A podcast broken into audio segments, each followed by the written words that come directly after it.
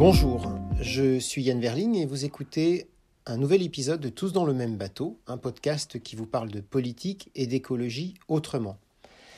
Parce que l'écologie politique rime généralement avec obstacles, difficultés, lourdeurs, parce que je crois en une écologie qui n'a pas peur de demain, de l'innovation, de la science et du progrès, et parce que je suis persuadé qu'il existe des solutions à la portée de chacun. Je vous propose ici d'évoquer tous les sujets de politique environnementale qui occupent le débat public et notre quotidien avec un seul objectif, agir concrètement pour demain. Je vous ferai part de mon expérience d'homme politique, d'ancien ambassadeur à l'environnement, d'illustrateur, mais aussi et surtout de citoyen engagé pour la nature depuis toujours. Il est donc temps de larguer les amarres. Bienvenue à tous et merci pour votre écoute. Je voudrais aujourd'hui euh, aborder la question de l'eau. Le sujet est d'actualité. Nous vivons actuellement une sécheresse dite hivernale, c'est-à-dire que euh, il ne pleut pas alors que nous sommes encore en hiver. Euh, c'est anormal parce qu'en hiver d'habitude il pleut. Euh, et surtout, ce qui est important en hiver, c'est que la pluie qui tombe va directement dans les nappes phréatiques. Elle n'est pas absorbée par la végétation qui est, en situation d'hivernage, elle dort, elle ne, pompe pas d'eau, les arbres n'ont pas de feuilles, ne pompent pas l'eau. Donc c'est idéal pour recharger les nappes. Dans quelques semaines, euh, quelques, oui, quelques semaines, on aura euh, le printemps qui va euh, faire pousser à nouveau les feuilles aux arbres, aux arbustes, et, et la végétation va, va, de nouveau pomper de l'eau. Et à ce moment-là, la pluie qui va tomber ne rechargera plus les nappes. Alors, en quoi c'est un problème? C'est évidemment que les nappes, on en a besoin tout au long de l'année euh, pour euh, toute une série d'usages. La nature, déjà, pour commencer, a besoin d'eau. Et puis ensuite, dans nos activités humaines, nous avons besoin d'eau pour la consommation quotidienne et aussi pour l'agriculture, l'industrie, enfin pour énormément d'usages. On ne s'en rend plus compte à quel point l'eau est un bien précieux et vital. On en a plus besoin que de toute autre chose.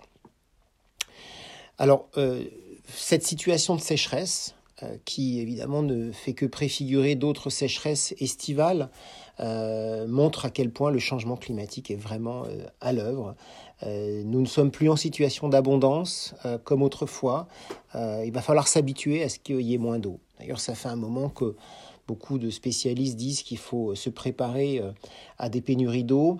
il faut maintenant les écouter. Il faut écouter les experts et avoir des, des, politiques qui euh, préservent l'eau. Alors c'est d'ailleurs le message aujourd'hui euh, du gouvernement, c'est celui du président de la République qui l'a donné lors du salon de l'agriculture en parlant euh, de plan d'économie d'eau, de sobriété pour l'eau. c'est tout à fait juste qu'aujourd'hui, maintenant, il faut vraiment se mettre à, à des politiques d'économie d'eau.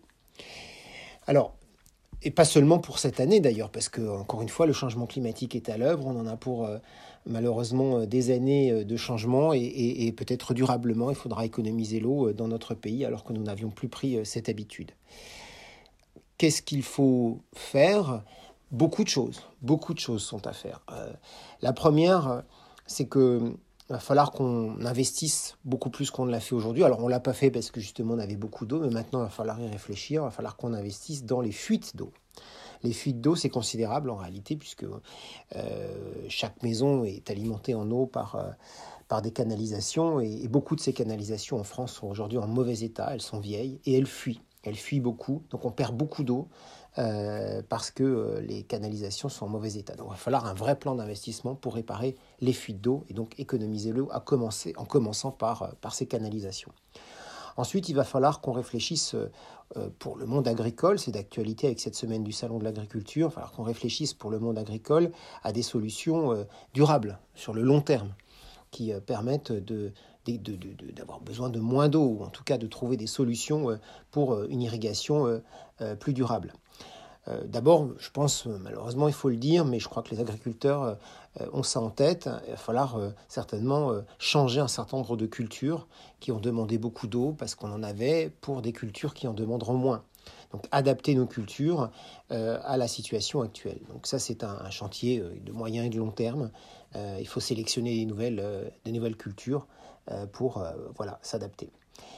Deuxièmement, l'eau il faut quand même de l'eau. Évidemment, on ne fait pas pousser des plantes sans eau.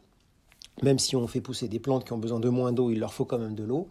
et donc la question de l'irrigation, d'aller chercher de l'eau, si on n'a plus là où on, croyait, on en avait avant, c'est un vrai sujet. Donc d'abord, euh, et ça a été évoqué par le président de la République et par euh, le ministre de la Transition écologique, il va falloir qu'on fasse comme dans les pays du Sud, qu'on ait recours à des solutions euh, nouvelles, par exemple les eaux grises.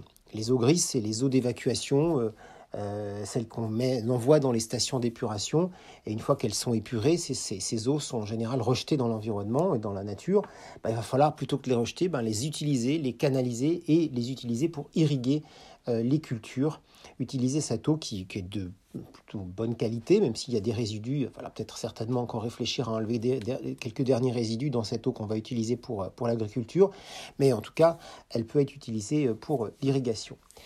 Ensuite, euh, euh, il y a cette question polémique du stockage de l'eau. Il ne faut pas être fermé complètement à cette idée, mais il faut peut-être euh, s'entourer de, beaucoup d'expertise, de beaucoup d'analyses sur les impacts sur l'environnement et la biodiversité de ces, de solutions de stockage.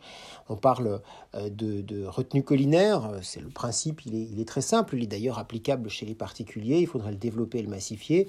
C'est récupérer l'eau de pluie qui, euh, tombe le long d'une pente, comme sur un toit par exemple, en l'occurrence sur une colline, le récupérer en bas et en faire des retenues, encore une fois, à faire en mesurant bien l'impact euh, les nappes phréatiques, sur les cours d'eau, puisqu'il euh, faut évidemment euh, pas déséquilibrer complètement le système de l'eau, le cycle de l'eau avec de telles retenues. Mais enfin, sur le principe, on peut, on peut le concevoir. Ce qu'il faut peut-être évidemment éviter, c'est de puiser dans les nappes pour alimenter des, des bassines qui peuvent être sujettes à de l'évaporation importante. Et puis encore une fois, les nappes, finalement, c'est le meilleur endroit pour stocker de l'eau. C'est plutôt l'eau en excès qui va dans les rivières qu'il faudrait évidemment quelque peu retenir, tout en faisant encore une fois attention au fait que les rivières aussi ont besoin d'être alimentées en eau. On ne peut pas euh, totalement tout dévier.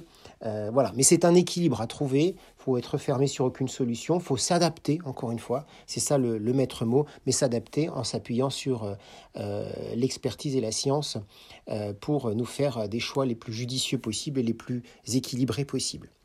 Enfin, il y a ce qu'on peut faire tout un chacun, tous les particuliers euh, que nous sommes, euh, les uns et les autres, certainement euh, devoir changer totalement notre façon d'alimenter nos, toilettes. Les toilettes, c'est 30% de notre consommation d'eau, c'est évidemment excessif aujourd'hui. Donc, pareil, réutiliser l'eau de pluie, les eaux grises pour... nos chasses d'eau, je pense que c'est du bon sens, il faut généraliser cela. Euh, se posera la question aussi des piscines et du lavage des voitures. Il ne s'agit pas de l'arrêter complètement, mais certainement de réfléchir à, des réductions euh, d'usage pour, pour, pour, pour, les piscines et, le lavage des voitures. voilà, on est sur une, une jauge. Certains spécialistes nous disent qu'il va falloir économiser 10, 20, 10 à 20 euh, de, de l'eau euh, dans, dans la prochaine décennie. Si chacun a en tête cette idée de se dire qu'il faut qu'il économise 10 à 20 de, de, de l'eau qu'il utilise au quotidien, euh, on devrait, on devrait y arriver.